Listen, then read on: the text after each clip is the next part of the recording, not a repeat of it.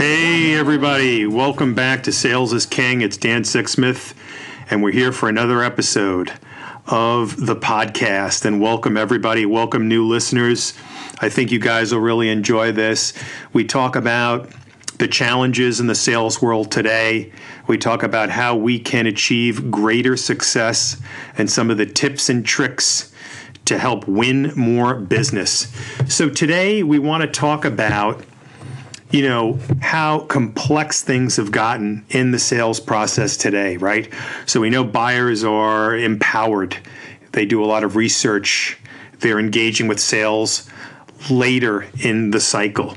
We know that buying committees are growing. So uh, individuals are hesitant to make decisions on their own. So, you know, it starts to get in our head a little bit and it starts to kind of give us the feeling that there's really a lot to try and focus on and remember before we pick up the phone or before we get on a WebEx or before we sit down in front of the customer and I kind of liken it to a golf swing a little bit. You know, when you're when you're when you're out there on the links and you've got the club in your hand, you got to think about your grip. You got to think about your stance. You got to think about where your head is placed. If your shoulders in, um, if you're lined up right. And you know, if you start to think about this um, and overthink it, it becomes counterproductive. So I think what we want to do today is just kind of boil the selling process down to some simple concepts that should lead you to success. So, number one, um, be yourself. Uh, just be yourself. Be authentic. Be genuine. Um, what buyers are saying today, um, for them to make a decision, they need to trust the individual and trust the company.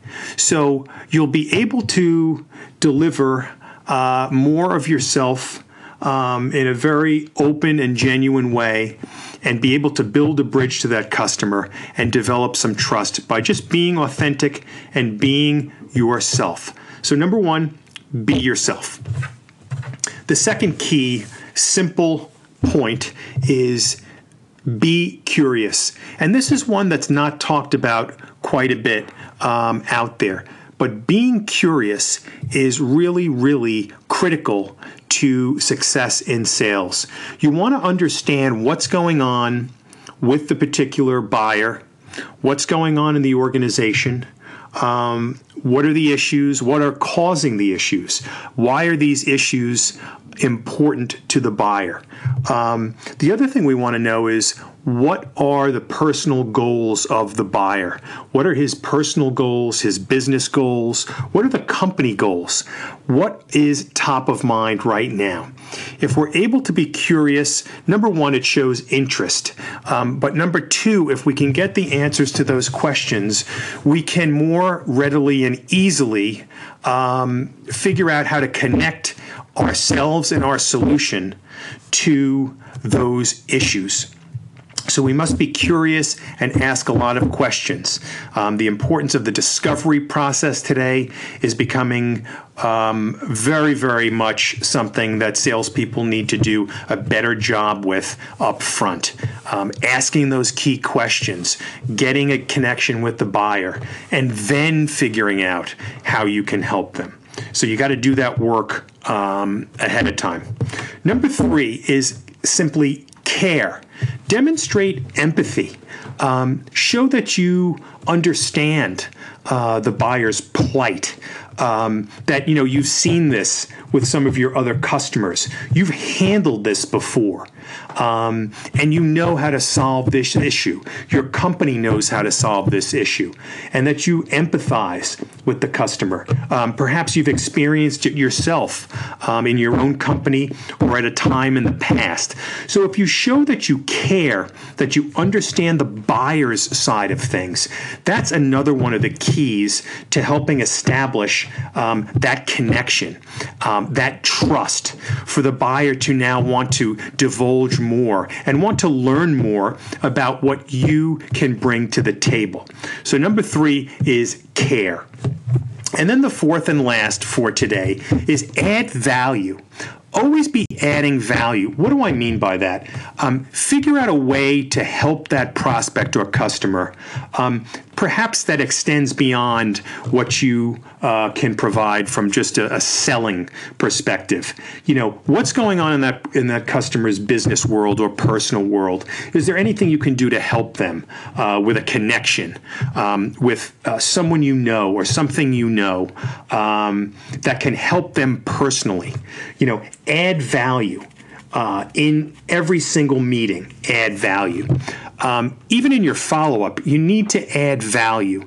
Um, in these follow up emails, you know, you don't want to just be sending notes over saying, hey, you know, are you ready to meet again? Or, you know, how did your meeting turn out? But, you know, add value, send an article, you know, a recent post somewhere that relates to what the customer was talking about, um, a video, um, a podcast. Share something of value each time you connect with that customer.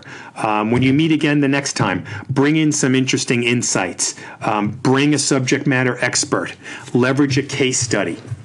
Or something else that will add value to the conversation.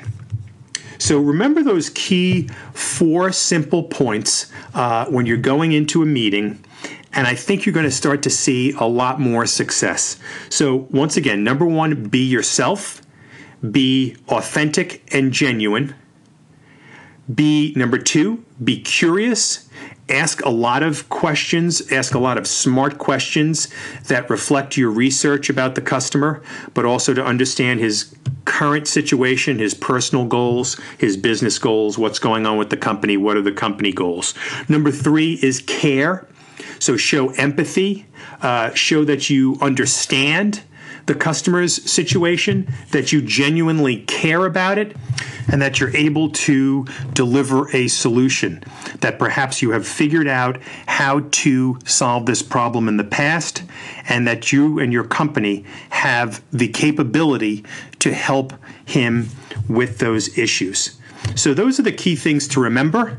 Um, until next time, this is Dan Sixsmith.